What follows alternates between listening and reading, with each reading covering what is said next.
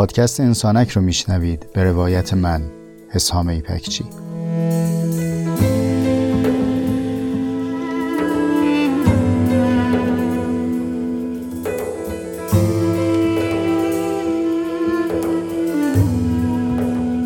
پادکست انسانک مجموعی از جستارهای صوتی است که توی اون تجربیات زیسته و روزمرگی هامون رو با عمقی کمی بیش از معمول روایت می‌کنم.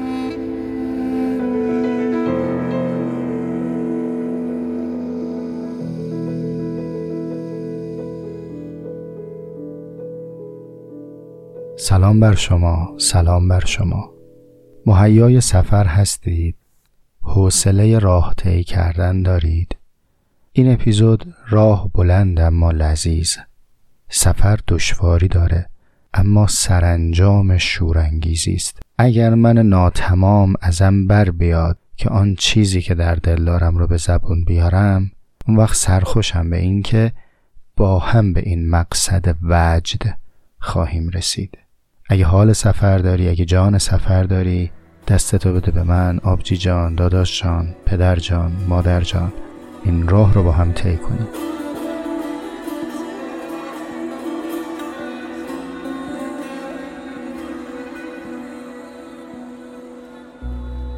گفتم پدرجان و مادرجان اپیزود سیوم انسانک.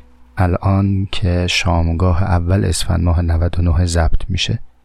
میانه روز پدر و مادر. من این اپیزود رو تقدیم می‌کنم به مقام پدرانگی و مادرانگی. به تمام شماهایی که مادرید و پدرید و به مادرها و پدرهای شمایی که میشنوید. و همینطور به پدر و مادر خودم بلخص به پدر که این اپیزود در دوم اسفند ماه 99 اگر منتشر بشه مقارن با تولد ایشونه. و البته به پدرجان محتاب محتاب برای من پیام گذاشته بود. گفته بود که پدرم شنونده انسانکه و جویا میشه. میگه که این بچه حسام خبری ازش نشد. پدر جان پیشانی تو میبوسم. ببخشید که دیر میشه. هم شعلم نحیفه هم حرف دیر پزه هی تأخیر میشه. اما امیدوارم اون چیزی که الان سر سفره آوردم تأخیرم رو موجه کنه. که راه گواهه که چرا تأخیر شد.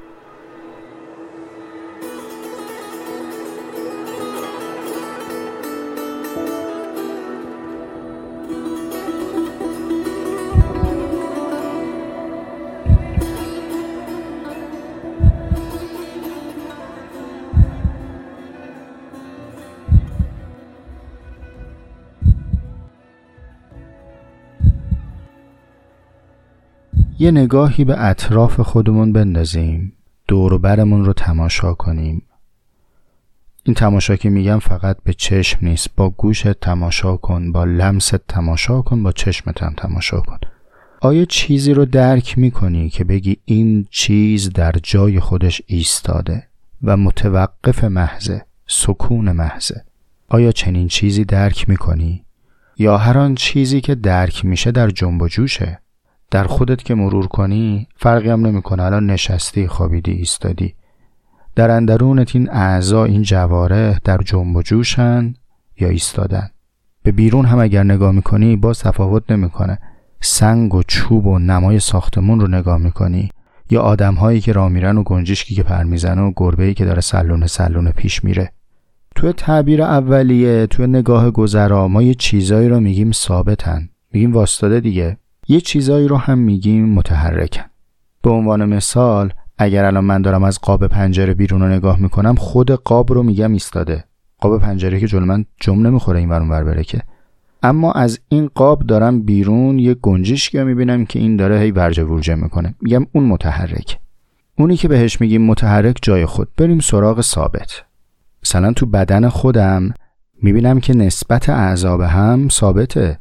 یعنی قلب و کلیه و روده و معده و کبد جاهاشون معلومه بدن اینجا ثابتن. اینجوری نیست که من بگم شب قلبم تو سینم بود ولی صبح یه اتفاقی افتاد چسبید به گلوم. این اتفاق که نمیفته که. جاشون مشخصه. به اینا میگم ثابت. اما در این قلب ثابت یک تپشی برقراره. یا به عنوان مثال در این شبکه اعصاب یا رگ ثابت خونی در گردش. ببینید اونجایی که ما میگیم ثابت هم حرکت هست. اما ما چرا بهش میگیم ثابت؟ چون داریم نسبتش رو با چیز دیگری می‌بینیم. اینها رو نسبت به هم ثابت می‌دونیم. پس تلنگر اولی که می‌خوایم تو این اپیزود بهش متوجه باشیم اینه که حتی اون چیزایی که بهشون میگیم ثابت چون سرعت حرکتش رو با چیز دیگری مساوی داریم می‌بینیم بهش میگیم ثابت.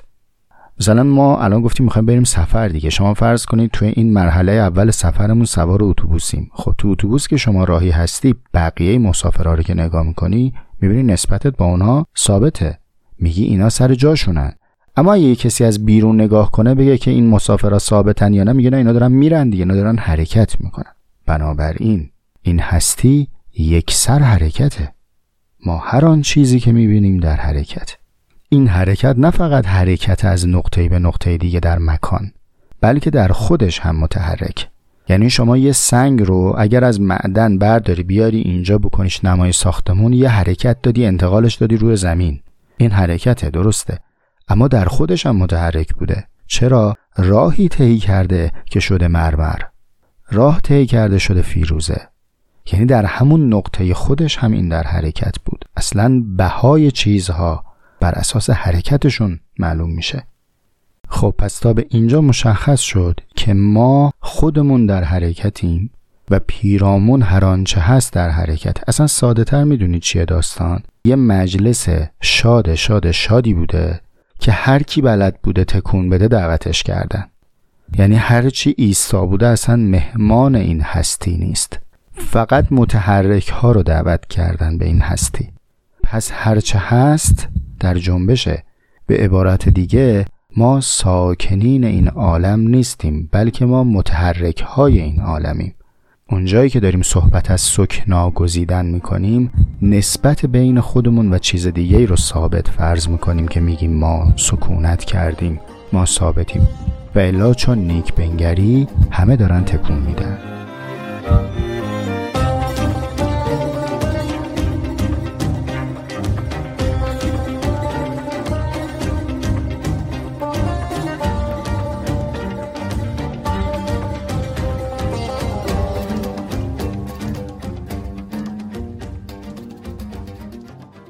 خب حالا این مجلس هستی این مهمانی این عالم که گفتیم هر کسی توش دعوته داره می جنبونه اینجا جای نشستن نیست. این مجلسی که همه توش وسطن چه مناسبتی داره؟ چرا اصلا همچین بزمی برپاست؟ این مجلس مجلس جلوگری است هنرنمایی است. یک کمی دقیق تر بخوام صحبت کنم مجلس به فعلیت رسیدنه. یعنی هر کسی باید هر توانی که داره رو بتونه نشون بده محققش کنه انجامش بده. اگر هسته خورما در توانش هست که بشود خورما این مجلس برقراره که بشود خورما اگر جناب هسته زردالو میگه من خودم رو درخت زردالو می‌بینم ولی هنوز نشدم بهش میگن بفرمایید اینجا بشید. اینجا جای شدنه. و حالا تو این هستی هر کدوم از این هسته ها به راه افتادن که بتونن به قایت خودشون برسن. برسن به اون چیزی که در توانشون هست. اشتراک های جالبی هم دارن. به عنوان مثال همه اینها سعی دارن که در بلوغ خودشون چون خودشون رو ایجاد بکنن. یعنی یک گل می‌رسه تا به جایی که از خودش از نمی‌دونم حالا پرچمش از گردش بذر و دانه ایجاد بکنه که با کاشتن اون دوباره مثل خودش ایجاد بشه. یه درخت گردو یه درخت سیب در مسیر خودش وقتی به سمر می‌رسه به بلوغ می‌رسه این رو بر خودش لازم می‌دونه که دانه ایجاد بکنه که از اون دانه درخت سیب دیگری هم ایجاد بشه. یعنی این جاده فعلیت انقدر ادامه پیدا می‌کنه که تو برسی به آنجایی که انبوهی از خودت ایجاد بکنی. این کمالت میشه. لاقل در مورد دیگر موجودات اینجوریه. من در خصوص فرزند آوری حرفی ندارم. برای این حرفی ندارم چون اساسا در انسانک قرض این نیست که به کسی بگی که چطور زندگی کن چیکار بکن چیکار نکن. خودتون می‌دونید. من دارم سفرم رو برای شما تعریف می‌کنم. حالا اثر شنیدن این تعریف در زیستن شما چیه به خودتون مربوطه. من اینا رو دارم می‌بینم و دارم راه میرم و برای شما هم قصه همو میگم. میگم این هستی که من می‌بینم در این مهمانی آمدن هر کدومشون در راه فعلیت خودشون به حرکت در افتادن. و در این مسیر به فعلیت رسیدن جایی هست که به بلوغ می‌رسن و در این بلوغ اراده می‌کنن که چون خودشون رو بیافرینن یا انبوهی از خودشون رو بر جا بگذارن. حالا به یک قدم دیگه نزدیک شیم به موضوع اپیزود سیوم. به این جنب و جوش در راستای به فعلیت رسیدن من میگم فعل. چرا اون قید من رو می‌ذارم قبلش؟ به خاطر اینکه بدونی که حرف غریبه نیست تو رو درواسی بمونی. با خیال راحت نقدش کن. حال نکردی نپذیر. من انقدر عقلم رسیده تا امروز که فعل عبارت هست از تحرک یک چیز. به سمت فعلیت یافتگی.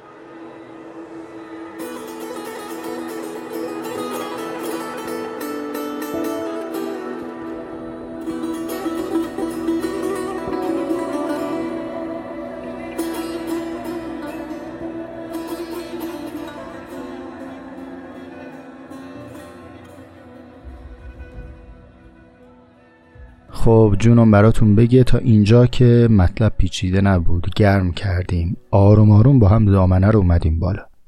نم نمک دیگه داریم می‌رسیم به قله. از چند دقیقه دیگه شما قله اپیزود رو می‌تونید ببینید. پیش از این چی گفتیم؟ گفتیم که جهان یک سر در حرکته. این حرکت به قصد فعلیته به مقصد فعلیته. بعضم برای شدن برپاست. به این حرکت به مقصد فعلیت میگیم فعل. اینا هم که شما خونده بودید تو درس مشقتون این چند دقیقه هم که می‌خوام جلوتر بگم رو هم شما در ادبیات فارسی خوندین. به یاد شب کنکور می‌خوام یادآوری کنم. ای امان از این کنکور ای کاش نه ما برای کنکور درس میخوندیم نه به قصد کنکور به ما درس می‌دادن. حیف شد که این همه خوندیم اما برای زندگی کردن نخوندیم. حیف شد که برای پیشبری خوندیم برای دکانداری خوندیم نه برای زیستن. و الا تفاوتی نمی‌کرد چه درسی. شما می‌خوای شیمی بخون می‌خوای فیزیک بخون می‌خوای هندسه و ادبیات بخون.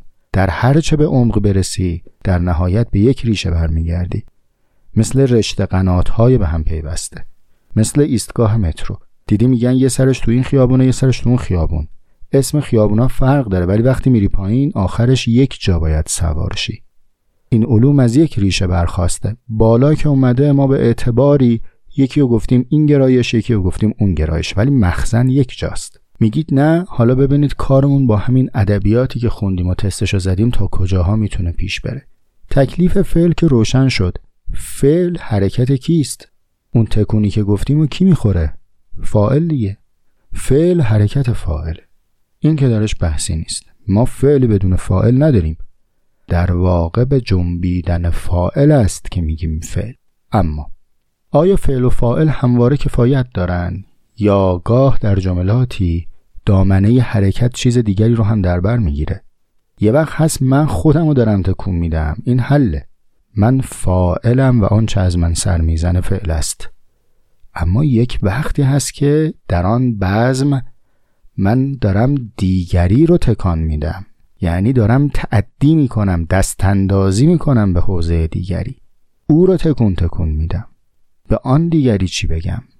اینجاست که به آن دیگری میگیم چی؟ میگیم مفعول. بعضی از افعال هستند که همیشه دست گدایشون دراز اینها بدون دیگری قابلیت تحقق ندارن.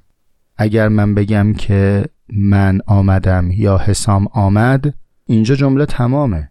آمدن رفتاری است که از من فائل سر زده. اما اگر بگم که حسام آورد شما براتون ابهام پیش میاد. هنوز منتظر توضیحید. چه چیزی را آورد؟ چه کسی را آورد؟ یادتون میاد که می‌گفتن این چه چیزی را چه کسی را سواله برای شناختن چه فعلی؟ فعل متعدی. تعدی یعنی چی؟ یعنی تجاوز کردن. این فعلی است که دامنه حرکتش نه فقط به فاعل بلکه مفعول رو تکون میده. حالا این عمقش کجاست؟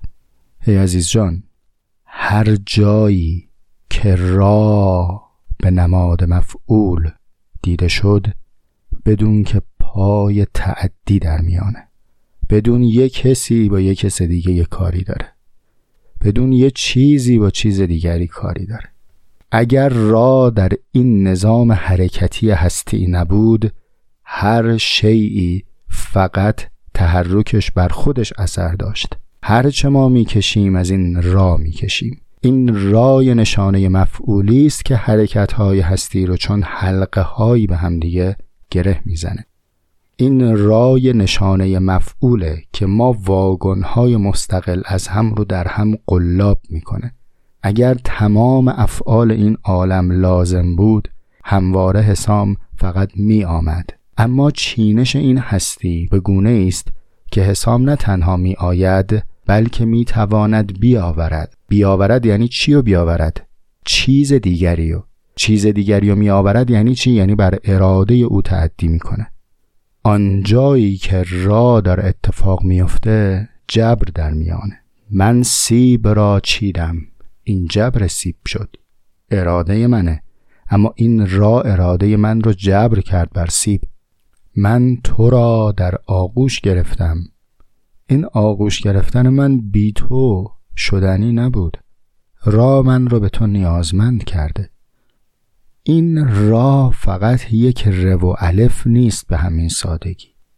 جهانی با این را در حال جنبیدن. و حالا میشه در این را تأمل کرد. و از دل همین را آثاری در میاد که شما می‌تونید از اینجا به بعد خودتون تأمل کنید. یک نمونش رو من برگزیدم که برای شما مثال بزنم. من از عهد آدم تو را دوست دارم.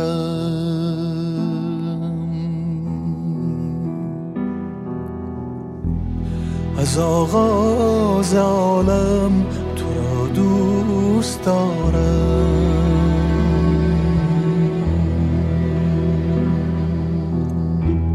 چه شبها منو آسمان تا دم صبح.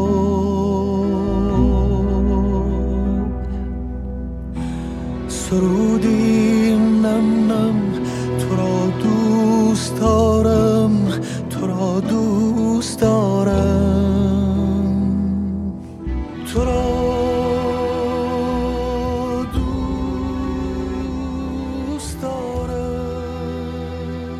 مثال اولم رو در مورد را مناسبتی میگم به مناسبت ایام پربرکت ولنتاین. تو این ایام خیرسا رو دادین قلبا رو گرفتین شکلات هم خوردین. بقیهش هم به جهت رعایت های بهداشتی فقط اسمس کردید. بعضیاتون به همدیگه گفتین دوستت دارم بعضی هم گفتین عاشقتم. اینا با هم فرق داره یا فرق نداره؟ اگر فرق داره فرقش چیست؟ یکی از مشهورترین متنهایی که در مقایسه این دو داریم مربوط به مرحوم شریعتی است. ایشون یه یادداشتی داره در تیترش هم قضاوت روشنه. فرمودن دوست داشتن برتر از عشق است. توی سایت ایشون سرچ بکنید می‌تونید متن کامل رو بخونید. شروعش من دو سه جمله بگم که دستتون بیاد تم محتوایی چجوریه فرمودن که عشق یک جوشش کور است و پیوندی از سر نابینایی اما دوست داشتن پیوندی است خداگاه و از روی بصیرت روشن و زلال. عشق بیشتر از غریزه آب می‌خورد و هرچه از غریزه سرزند بیارزش است و دوست داشتن از روح طلوع می کند و تا هر جا که یک روح ارتفاع دارد دوست داشتن نیز همگام با آن اوج می یابد خب ادامه در حال محتواشون می‌تونید برید بخونید. رفقای من. اقنا شدید یا سوال دارید هنوز؟ متن رو البته باید کامل بخونید تا به این سوال بتونید پاسخ بدید. اما تا پایان متن این سوال باقی است که شما چرا به آن میگید عشق؟ چرا به این میگید دوست داشتن؟ چرا جاشو با هم عوض نمی کنید؟ حالا من با متن و فرمایش ایشون کاری ندارم. از خودمون می‌خوام سوال بکنم. دوست داشتن و عشق چه تمایزی با هم داره؟ این متن رو من در نوجوانی دیدم و از همونجا این سوال در ذهنم شکل گرفت و بارها در ذهنم از ایشون میپرسیدم. اگر صرفا می‌خوام یک متن خوشزوق خوشقریحهی که قلیانات روحی ما رو نشون بده این رو عرضه کنیم خب احتیاج به این زحمات نیست. اما اگر تفکر داریم ارائه می‌کنیم این باید اقناع کننده باشه.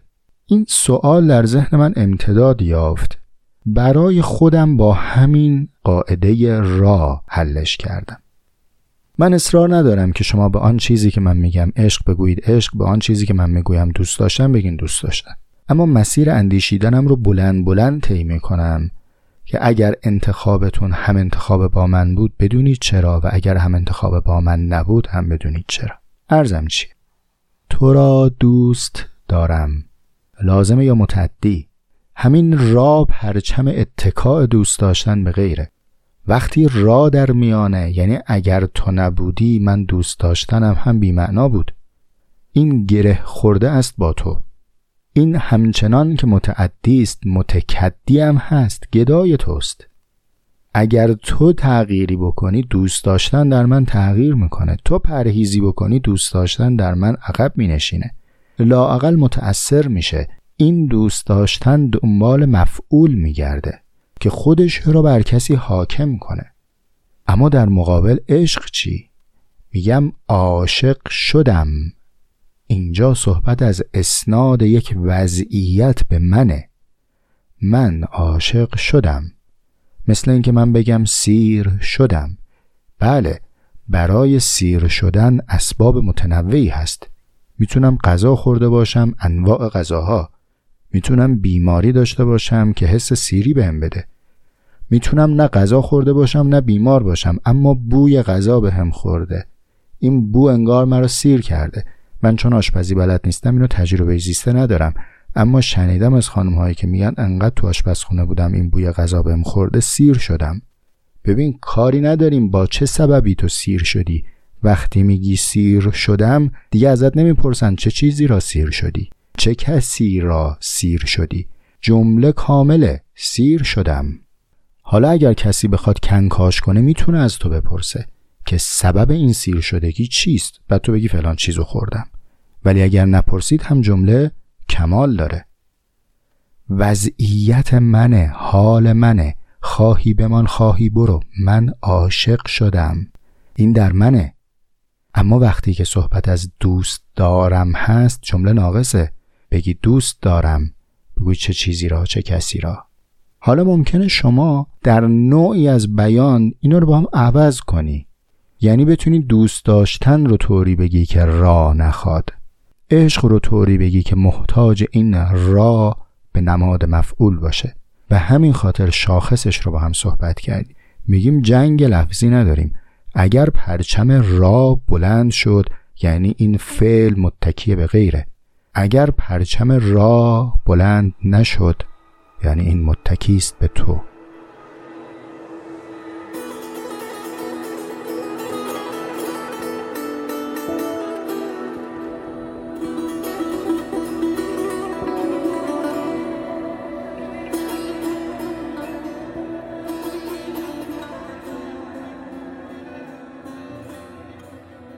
و بعد تصور نکنید که اینها فقط تمایز در لفظ عمل کرده دوست داشتن به علاوه را با عمل کرده عشق نیاز از را با هم متفاوته. یک مثالش رو عرض بکنم بیش از اینش هم با هم فکر کنیم بعدا.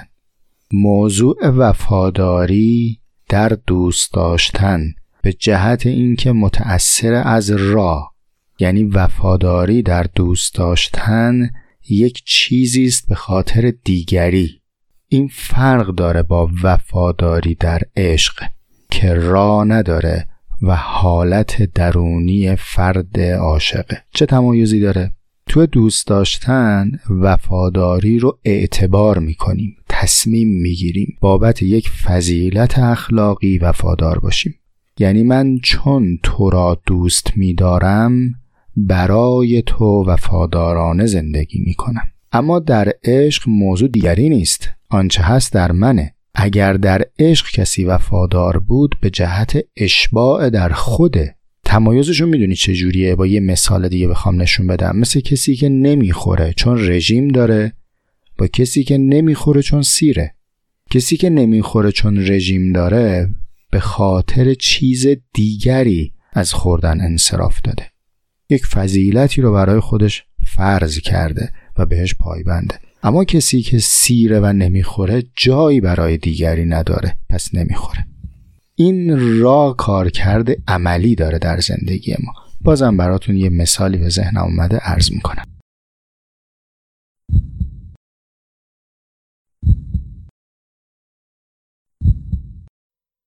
آن کیست که روی کرم با من وفاداری کند.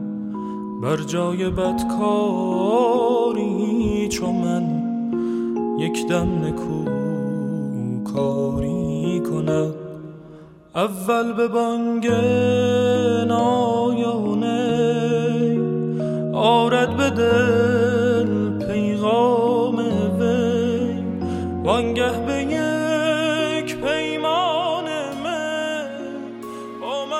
یه مثال از این را بزنم براتون که ببینید که چگونه می‌تونه مؤثر باشه در نگاه ما به زندگی پیرامون. یه غزل از حافظ می‌خوام براتون بخونم. من خیلی دوست دارم برای شما حافظ بخونم. اگر من گفتم و شما پسندیدید خبرم کنید یه فکری کنیم براش یه جایی حافظ بخونیم. غزل اینه.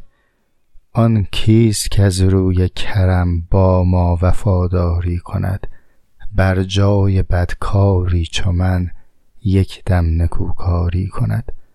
اول به بانگ نای آرد به دل پیغام وی وانگه به یک پیمان می با من وفاداری کند. دلبر که جان فرسود از او کام دلم نکشود از او. نومید نتوان بود از او باشد که دلداری کند.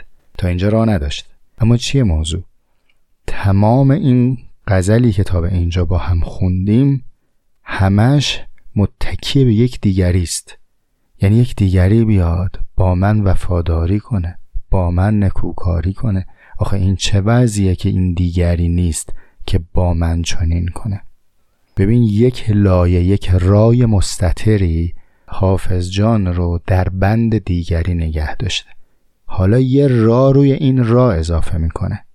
گفتم گره نکشوده ام زان تا من بوده ام گفتا منش فرمودم تا با تو تراری کند. میگه این همه اوضاع احوال در هم پیچیده که هست یک کس دیگری گفتا منش فرموده ام بعد من میگم چه چیزی را فرموده ای؟ ادامش اینه این وسط این راه مستطره. بعد ادامه اینه که تا با تو تراری کند. چی شد؟ در نگاهی که حافظ داشت حتی تراری نامهربانی بدقلقی معشوق یا معشوقه رو با یک را متصل کرد به دیگری نه حتی به خودش. میگه اگر هم این اکنون داره با من تراری می‌کنه او فرموده. ببینید چقدر نقطه قرار دادن این را می‌تونه تفکر رو متحول کنه. الان من دارم صدامو ضبط می‌کنم. از پنجره می‌بینم برگ تکان خورد.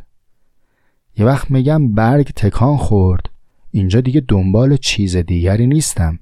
اما اگر بگم برگ را تکان داد اون وقت ذهنم دنبال این میگرده چه کسی تکان داد. بعد اگر بگم باد برگ را تکان داد تا اینجا می‌تونه دیگه حرکت تفکرم متوقف شه. اما اگر بپرسم باد را چه چیزی تکان داد؟ اون وقت باز ادامه پیدا می‌کنه. من اگر بگم من فهمیدم اینجا موضوع تمام شده. من فهمیدم. چه چیزی را فهمیدم؟ مفعولش رو بیان می‌کنم. من فائلم را رو زیل اراده خودم میارم. میگم من کتاب را فهمیدم. اما اگر جملم رو اینطور بگم مرا فهماند. اون وقت را رو حاکم بر خودم آوردم. بعد باید در پیش برم چه کسی مرا فهماند. دنبال فاعل میگردم. این را رای شگفت انگیزی است. سعدی هم همین جنس تفکر داره. یه مثال بزنم از غزلیات سعدی.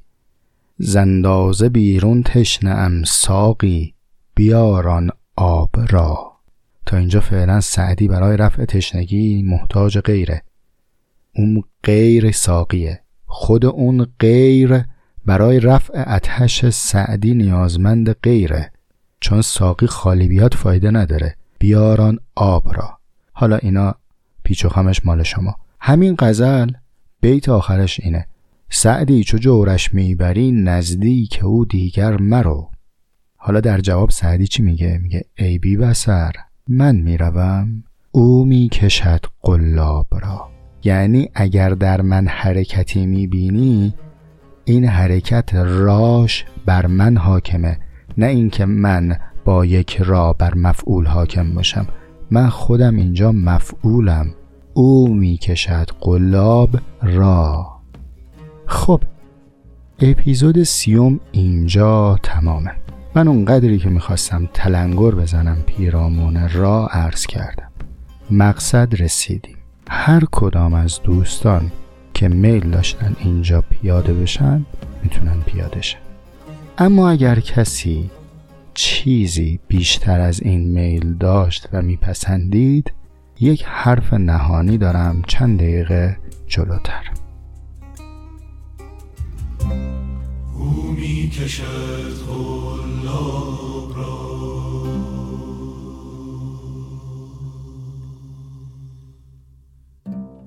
او می را.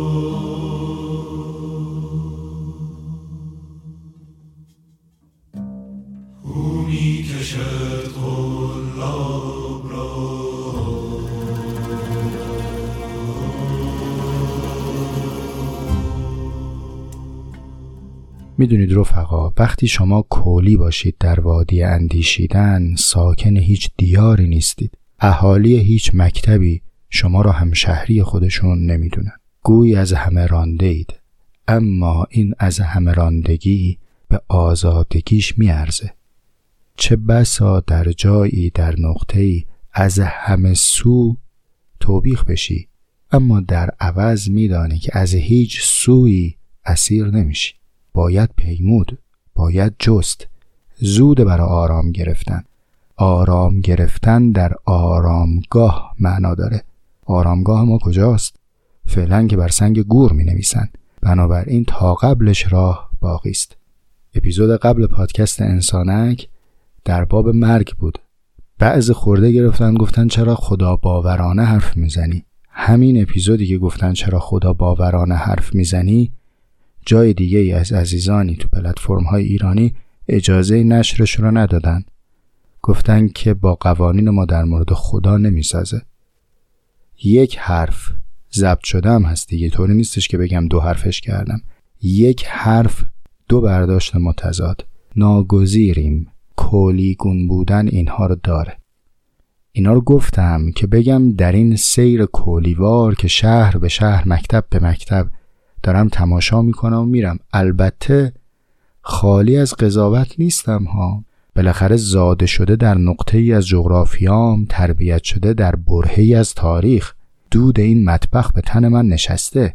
اما به قدری که بلدم سعی کنم بگذرم و برم و ببینم. خب تو همین سفر فکری رسیدم به دیاری که در این دیار با همین را قوقا آفریدن.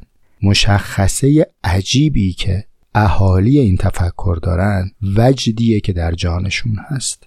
عجیب این وجد. وجد اساره وجوده. انگار که هر موجودی به قدر وجدش موجوده. نمی‌خوام با لفظ بازی کنم براتون آوای قشنگ بگم ها. مگر وجد طرب و جنب و جوش و حرکت نبود؟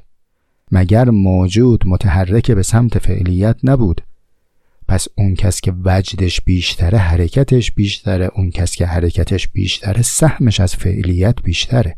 اما مشخصه دوم این گروه اینه که گویی در طول تاریخ اون کسانی که این نظر و این دیدگاه رو بلند فریاد زدن محکوم بودن به اسارت به ترد تبعید و مرگ آن هم به فجیر ترین شیوه مرگ.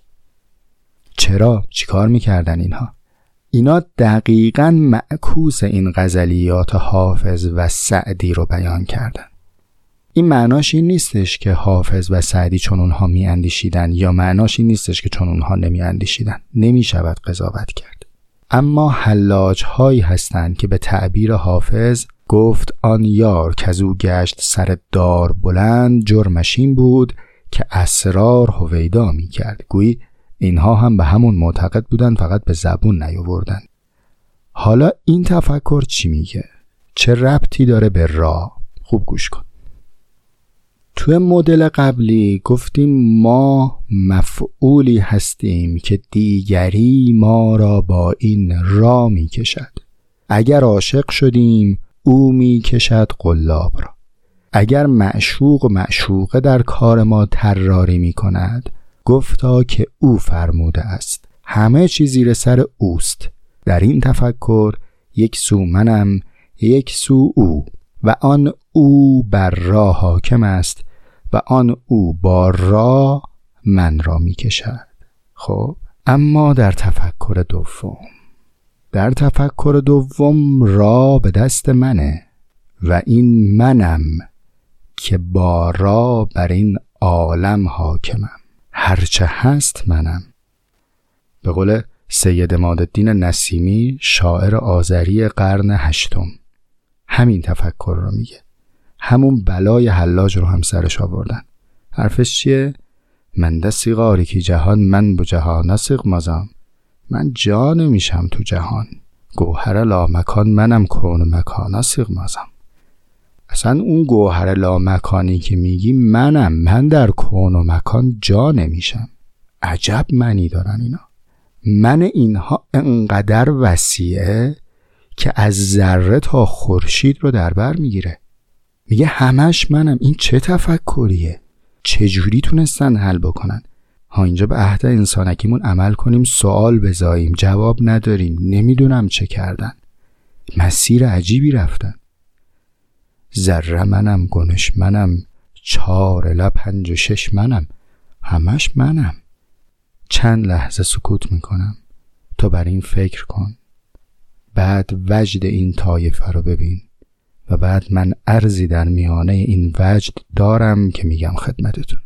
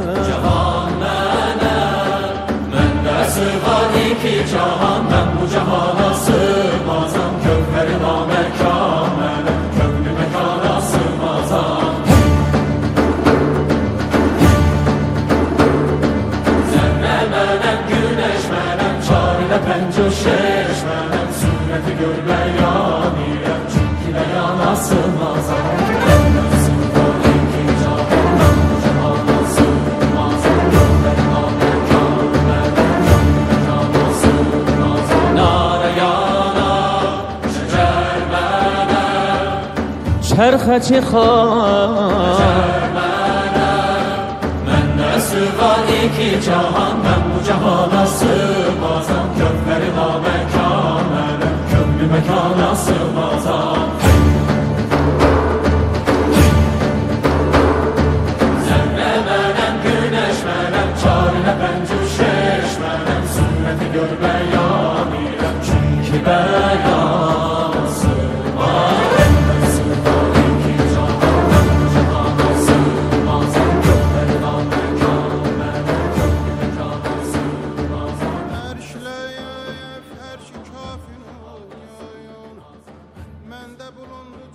یه حرفی می‌خوام اینجا آدم گوشت بگم. نه برهان نه استدلاله نه مبلغ این تفکرم نه مدافعش. فقط بر اساس رسالت یک سیاه که داره سیاحت می‌کنه تفکرات رو می‌خوام که این زاویه رو روایت بکنم. تا تو در موردش تفکر کنی من در موردش تفکر کنم. مخصوصا هم یواشکی گذاشتمش وسط این شور که هر کی تا اینجا اومد بشنوه. ببین عزیز جان من زمیر است. زمیر اشاره دارد به چیزی. وقتی که من میگم من اشارم به حسامه. وقتی تو میگی من اشارت به چیزی است. از کجا بدانیم اگر کسی میگه من اشارش به کجاست؟ اگر تفکری در سیر اندیشیدن خودش به نقطه‌ای برسد که وقتی می‌گوید من پشت این من اشاره به چیزی داشته باشد که آن چیز معمول نیست. اون وقت وقتی میگه ذره منم گنش منم یعنی ذره منم خورشید منم این منش اشاره به چیزی داره که همان چیزی نیست که در عقل من و توست. خب اشاره به چیست؟ نمی‌دونم. ها نمی‌دونم. زمیر جایی است که تو اراده کردی که اسم رو به کار نگیری. زمیر رازآلوده. تو وقتی میگی او از کجا می‌دونی که اون او به کجا میره؟ حالا به دلیلی به سببی او زمیرش سوم قایب نیست بلکه زمیرش اوله و حاضره. اینکه چه میشه که اهالی زمیر سوم قایب حکم قتل دادن برای اهالی زمیر اول شخص رازی است که ندانم این شما و این وجد این طایفه.